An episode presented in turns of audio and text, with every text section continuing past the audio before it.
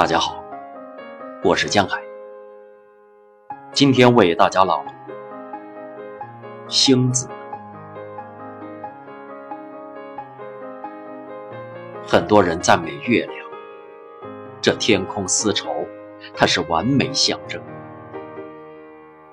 而我却偏爱万千星子。它敲破黑夜的铁锅，它更像我们俗世生活。漏洞百出，那些丝绸让我们羽化登仙，飘飘然不知何所似；而这些漏洞以烛光形式警醒我们，让我们清点自己，寻找失落的。它们是空，是智慧树上的疤。一个人经历的标记。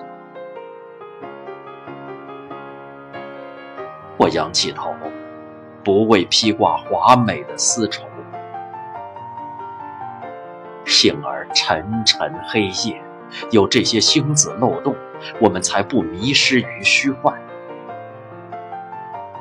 它让我们抚摸到身上的痛，看到思想的光芒。